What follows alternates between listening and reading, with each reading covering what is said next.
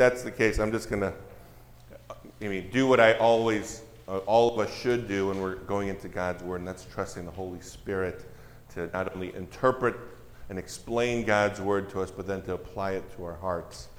And so, with that, let's, uh, why don't we bow for a moment and let's surrender our hearts to Him.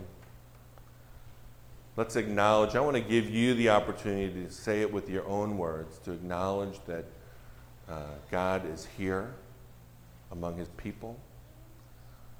That the word we're about to, to study and read is not our own, it's not the words of men, but this is the word of God.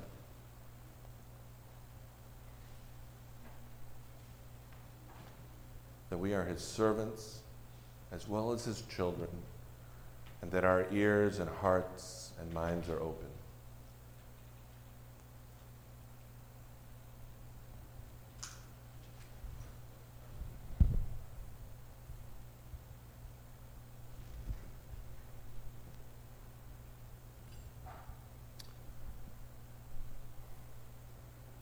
Yes, Father, we are grateful that we have the right to be called children of God. And that's not because of anything that we have earned, it's not because of anything that we have deserved, but it is because of your Son, Jesus. He has done it all. It is He who has chased after us it is He who has brought us into the family of God, and we put our faith in Him. Today, as we hear your word, we want this resounding response from our own lives to be I believe you, I trust you, I put my confidence in you. Lord, there is no other who deserves the worship that we bring. No other who deserves for us to deny ourselves, to pick up our cross, and to follow after you. You are the one who deserves this. You are worthy of this. And let our hearing and our obeying be just one more step, one more opportunity to pick up our cross and follow you. And we pray this in Jesus' name, amen. So, friends, you know, the, the world has dramatically changed since some 26 weeks ago, some 25 weeks ago, depending on when stuff really started to hit your family. Since the coronavirus outbreak has markedly changed our lives, our routines. You know, the world has become a different place, and, you know, there's new fears, there's new tensions, new worries, new concerns that have touched our lives. And during that time, you know, children have been born and birthdays have been celebrated and people have even gotten married. And certainly, yes, people have even died. And in this new normal, you know, my family has at least two things to celebrate. You know, first, I just, you know, I just really appreciate that the traffic on the highways and the byways is so much better than it used to be. I do a lot of driving around the city, and there were times when I've said, I think I went through every construction zone in one day in Chicagoland. And that's not a good day. So I'm grateful for the better traffic. But you know what the second thing is that coronavirus has brought? And it's been a tremendous blessing all this time being a family together, sharing meals together, having lots of hours together has resulted in us also spending more time and more consistency reading God's Word together. Let me explain. You know, ever since Gloria and I were married 25 years ago, we have struggled to have regular family devotions and quiet time.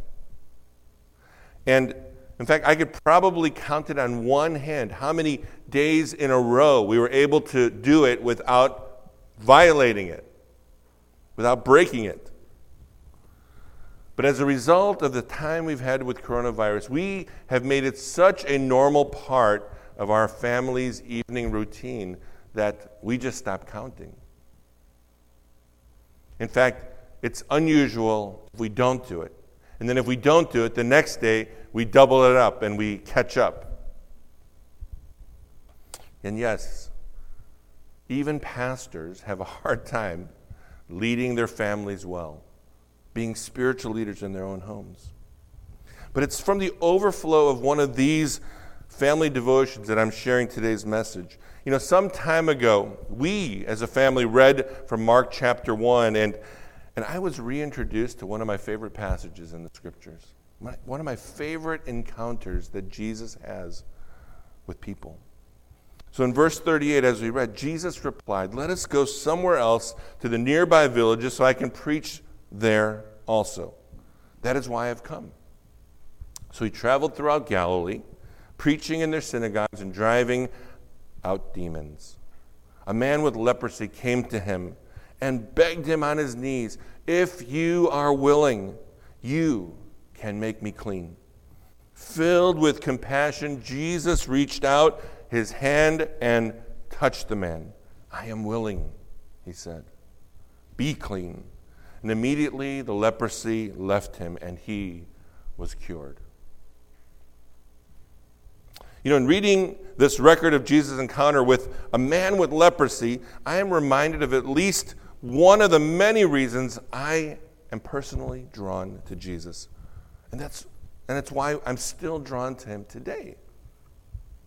Why, on the day of my salvation, it, I was like drawn, drawn like a, like, with, like a magnetic force. And it's that Jesus is Emmanuel. He is God with us. Isaiah 7:14 Isaiah prophesies, "Therefore the Lord himself will give you a sign. The virgin will be with child and will give birth to a son and will call him Emmanuel." which means God with us. Similarly, the Apostle John is clear on the same note that Jesus is God in the flesh.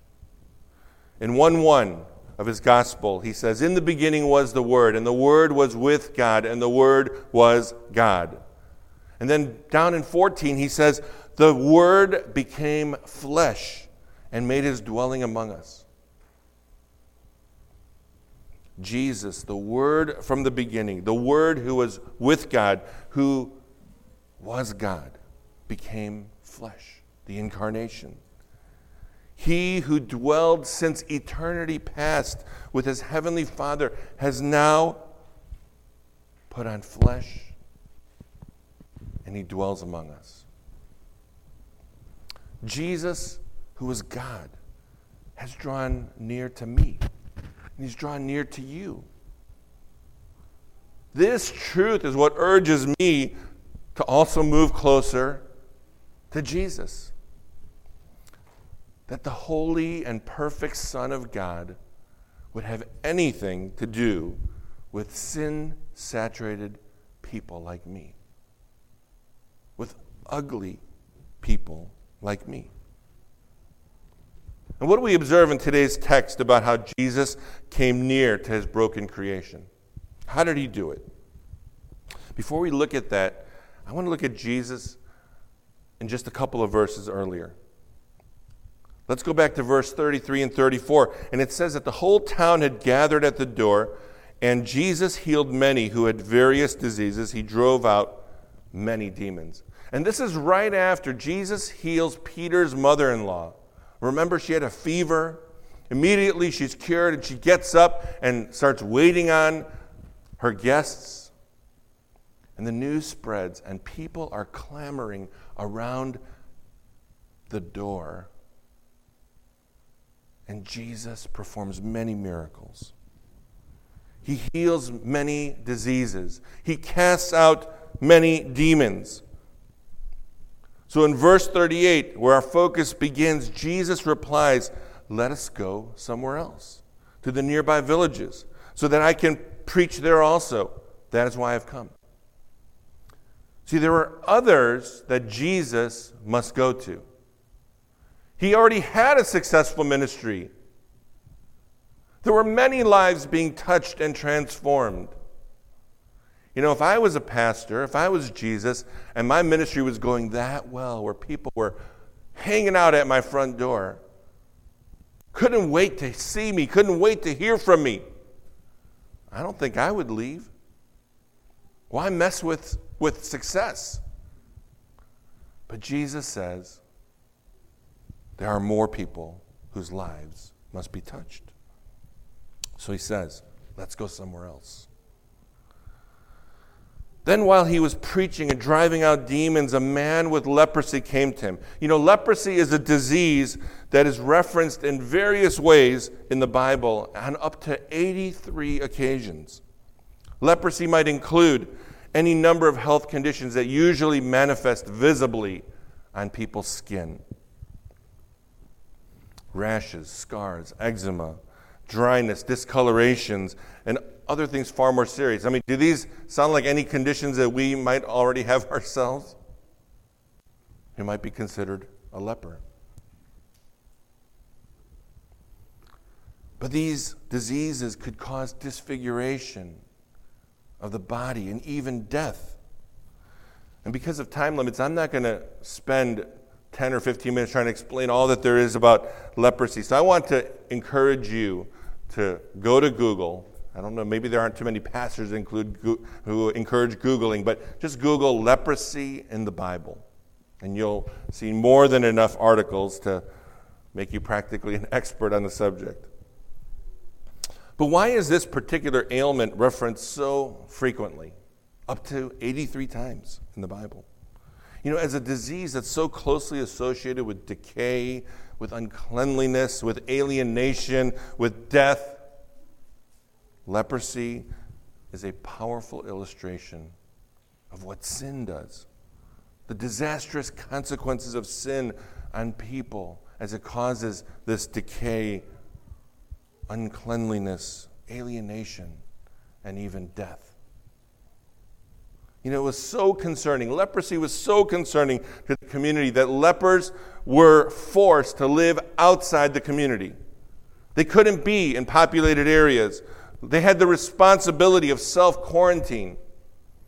And they had to sound the warning to the unsuspecting public that they were unclean, that they were lepers, shouting to passerbys, unclean, unclean. In other words, watch out, stay away. That's both because of people's dreaded fear of contracting this disease, but also because God demands in the community, in the congregation, and in the person holiness and cleanliness. But even with generations of deeply embedded and exacting customs and fears and all the stigma that's attached to it, all the ritual behaviors surrounding cleanliness, this leper seems to be in no way deterred from coming near to Jesus. Instead of avoiding Jesus and his entourage, instead of sounding the alarm to stay away, this leper approaches Jesus on his knees and begs, If you are willing, you can make me clean. You know, if at this point Jesus had responded by backing up, stepping away, retreating, no one would have blamed him. No one would have said to him, Jesus, how could you be so lacking in compassion? How could you discriminate against this man? No one would have blamed him. In fact, the law of Moses says what he should have done was get as far away as possible. That he should have left the scene. Instead, and certainly to any onlookers shock and horror, Jesus,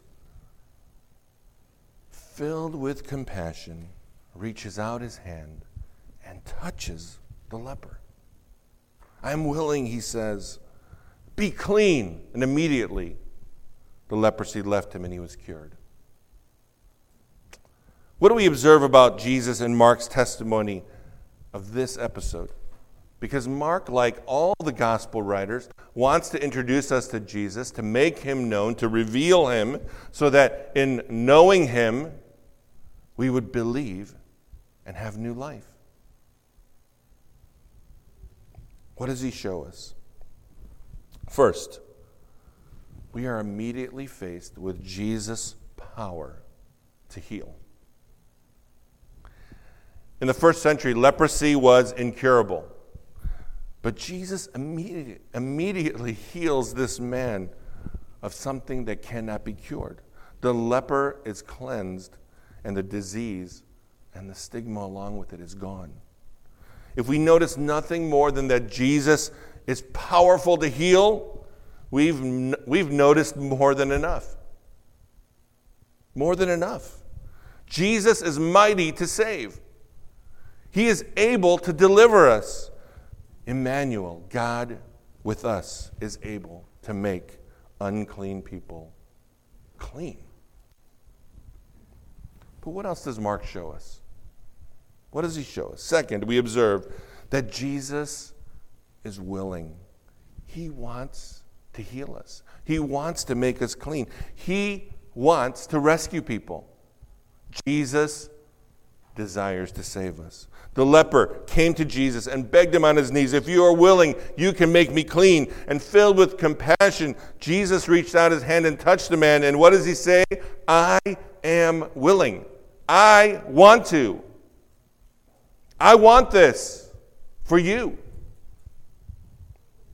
Jesus didn't need to be persuaded.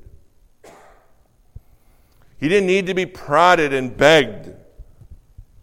He is Emmanuel, and he wants to save this leper. He doesn't need to be coaxed from us. Please, Lord, would you save me from my sin? He wants to do it. Do you get it? Jesus wants to save us. The God who is with us both is able to save us and he wants to save us. Is there more? I hope so, otherwise, it's going to be a really short message. So, third, Jesus does not see me and he doesn't look at you and say, You're my next project. We are not his projects. We are not on his to do list. Uh, okay, it's Sunday morning. This is what I got to do. I got to show up at Mike's house. Got to save him today. We are not projects to him. We all know that he wants intimacy with us. He wants a relationship with us. We all know that in the beginning, God created the heavens and the earth, right? And how did he do it? Did God, you know, I had this uh, Sunday school teacher, I'm, I'm trying to remember this from my childhood memories. It was either Sunday school or vacation Bible school. And this very charismatic teacher was trying to help us understand how God created the heavens and the earth and just illustrating it for us, right? And so he bends over and he, and he, and he acts like he's picking up a dirt or dust. He says, and God created the heavens and the earth. Like he was packing dust and throwing it out into nothing, and it all exploded into all we see here in the sky with stars and the, the universe. And while that's a beautiful way to explain it, that's not how it happened, is it? How did he create the heavens and the earth? He spoke it, right? He didn't even have to lift a finger. He just said it, and it was. He made lots of somethings out of nothing. That is our God. By His word, God made all that we know. Did the God who created everything by His mere speech need to lift a finger to heal this leper? Let alone did God need to touch this unclean, decaying leper? But Jesus, who could have successfully saved the leper from a great distance, even from across the universe or across the field or down the road, he could have done it with a simple whisper. I'm willing, be healed, be clean. And it would have been enough. He could have picked up a six foot long stick and touched him, maintaining social distance. I am willing. But he didn't do it that way, right? Rather, Mark tells us that he was filled with compassion and Jesus reached out his hand and touched him. Can you imagine the shock and the scandal, the public outrage, and not just the shock of the disciples and the teachers of the law who are always hanging around, never too far away, or even the crowds and the bystanders murmuring, How could Jesus touch him? Doesn't he know who he's dealing with? It's a leper. Not those people. But how about the leper himself? When he felt even the softest pressure of Jesus' touch, can you imagine the waves of shock that went through his body? What's he doing? No, you don't have to do that, Jesus. It's not necessary. And then, oh, oh, he couldn't remember. Probably couldn't remember the last time a friend shook his hand. Probably couldn't remember the last time he embraced his wife and his children. The last time the priest even put his hands on him to bless him. But he'd never forget the touch of Jesus, would he? Hmm. I, I, I wonder if his natural inclination wouldn't have been to just jerk away, even. Because, like, oh, you're not supposed to do that. I don't know if it was me, I couldn't, I don't think I'd be able to help but lean in. Yes, please, I, I need more of that. It's been so long since I've had the touch of loving kindness, of compassion. Jesus, who is God with us, Emmanuel, the Word in the flesh. What does it mean that He dwelt among us? Did He live in a big mansion on a hill in a gated community? only to come out every once in a while when it was a special day, a holy day, a scheduled day? Did he keep audience with only the most powerful, most influential, those who were the most popular or wealthy, high esteem?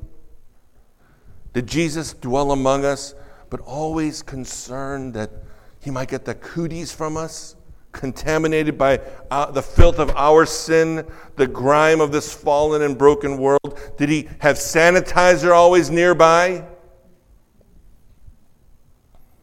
Did Jesus dwell with us during the day? Did he drive in in the morning only to hurry back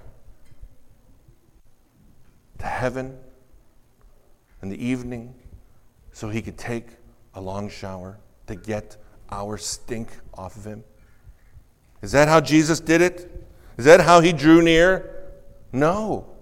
He dwelt among us. He resided with us. He made our address his address. Planet Earth became his home. And he did more than what was necessary to heal because we are not his projects. We are the objects of his love and affection. Hear that again. We are the objects of his love and affection and not his projects. He got down to our level, into the sewers of our polluted lives because Jesus cares about people. Jesus loves people. Jesus cares and loves me and you. The world's response to coronavirus had forced almost everyone into self quarantine. Like the leper, sin isolates us from God, but it also separates us from other people too.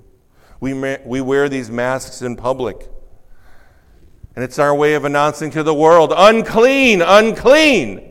Whether it's me or it's you, whether it's me saying stay far away because you've got it, or it's stay away from me because I've got it, or we don't know who's got it, so stay clear. You know, the other day I was driving by the uh, hospital, and there was a sign out there, and it said, Heroes work here. Heroes work here. And please, if you're one of those heroes, don't take offense to this, okay? But, folks, those heroes are well paid heroes, aren't they?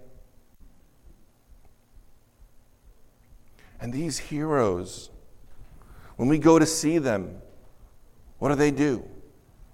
They put their PPEs on. They make sure that they don't get too intimate with us. They're not interested in a relationship with us. Yes, they're there to help us, to serve us, but keep your distance. That's not our God. That's not Emmanuel. He didn't put on a PPE to, to keep the world far from him. He entered the world and he dwelt among us. This Jesus, he doesn't fear infection. He's a great physician who desires intimacy with us. Those who are dying, who are decaying in sin. He wants to be close to those who've been far away. And while the unclean make the clean into unclean, the perfect purity of Jesus makes the unclean clean. Instead of being contaminated by sin, he cleanses sin.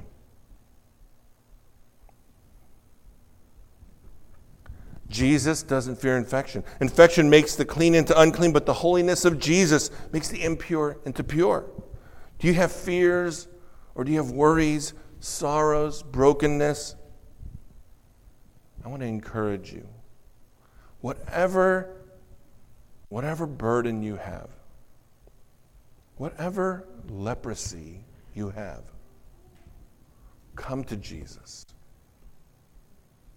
Come to Jesus because He is able to save, He wants to save, and He wants to love us. He wants us to, in a relationship with Him. He doesn't want us to go away so that He can retreat, but He wants to live with us. And what amazing, what an amazing truth that Paul shares with the church that the Holy Spirit has made our bodies his temple, his place of residence. Can you get any more intimate than that? He dwells in us. And do you think that the Savior who lavishes on lepers the touch of his holy hands would ever hold back his indwelling presence from us? No way. We are his children, called by his name. So come to Jesus with all your troubles, all your worries, all your sorrows, all your shame. Jesus is willing. He wants to save us. Let's bow our heads for a moment. Let's close our eyes and Let's tell him. Let's confess to him Jesus, I know you are able to save me. I know that whatever this problem is, you name it, put it before the Lord. Is it a broken relationship? Is it financial troubles? Is it your health? Is it loneliness? Shame? What is it? Worry, would you confess to Him, Jesus, I know you can handle this. And I know you want to handle this. So, would you surrender it to Him?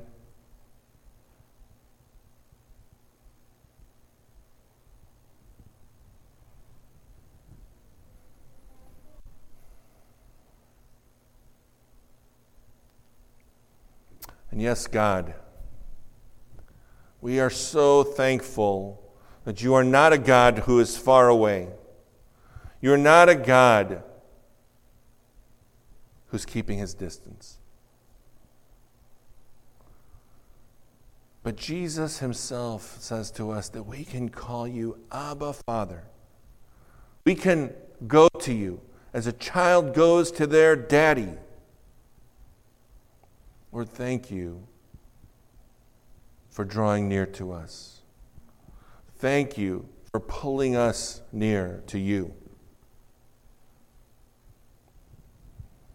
And thank you, God, that your desire is to not just leave us be, but Lord, like a good parent, you want the very best for us. You want to take care of our needs. You want to make sure that all of our problems are handled. God, whatever it is that we're afraid to release to you, we want to confess it to you now. Whatever sin it is that we have not confessed to you, we admit it now because we know you can handle it. You can do something about it. And we thank you for the cross of Jesus,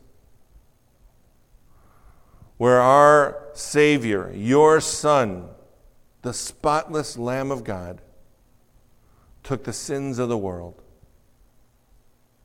and died. and that he rose again victorious on the third day, proving that he has power to conquer sin and death. And then we claim his promise, we believe his promise that we will live because we have believed in him. Lord, thank you for the new life that you promise. Thank you for the better way that Jesus offers. Thank you that He makes all things new. And we want to be new. Lord, we surrender to you. We believe your word. We believe in Jesus. And it's in His most glorious name we pray. Amen.